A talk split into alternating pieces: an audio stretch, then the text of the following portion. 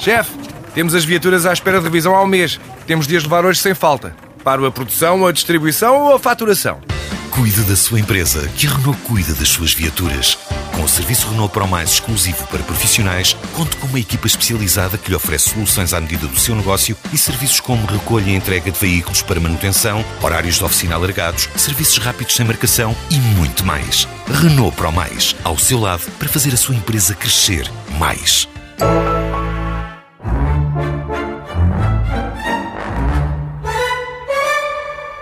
Olá, Pips. Eu estive a ver aquela série com o James Franco, baseado num livro do Stephen King, em que um tipo volta ao passado. Estão a ver, para impedir o assassinato do Kennedy. E dei por mim a pensar, se fosse eu viajar atrás no tempo, o que é que eu mudava? Montes de coisas. Qual delas a mais importante? A primeira coisa que eu mudava era aquilo do ping, ping, ping, ping do carro quando nos esquecemos pôr o cinto de segurança. Tudo bem que é para a nossa segurança, mas aquilo põe a cabeça de uma pessoa em água. Eu vou conduzir mal disposto e isso não é bom para ninguém. Eu sei que não se pode pôr um som agradável, senão a pessoa deixa-se estar e já nem põe o cinto. Mas aquele ping, pinga, ping, pinga é demais. E vocês perguntam: Ah, mas é o tio Miguel, então e que som é que punhas? Não sei, não fui eu que inventei esta coisa de um alerta sonoro para nos obrigar a pôr o cinto. Quem devia ter tido a sensibilidade de escolher um som mais decente era o tipo que inventou este sistema. Por isso o que eu fazia, provavelmente, era Viajava atrás no tempo, ia ter com o tipo que inventou isto, e quando ele estivesse prestes a ter a ideia, eu começava a fazer ping, pinga, pinga, ping, ping, ping, ping, muito alto. Mesmo nos tímpanos, para ver se ele gostava durante um dia inteiro. Uma semana inteira. A ver se ele não sembrava logo, não sou menos irritante.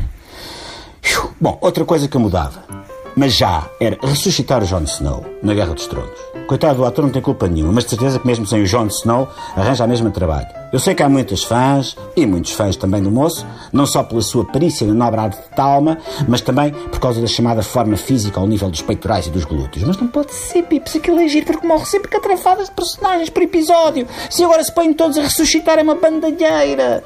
Por isso, o que eu fazia primeiro era ir ao futuro ver como é que acaba a série e os livros. Ficava a saber tudo. Depois viajava para o passado e ameaçava toda a gente com spoilers. Dizia, se alguém se atreve a ressuscitar Jon Snow, eu conto-vos tudo o que vai acontecer daqui para a frente, antes mesmo de vocês começarem a escrever os episódios.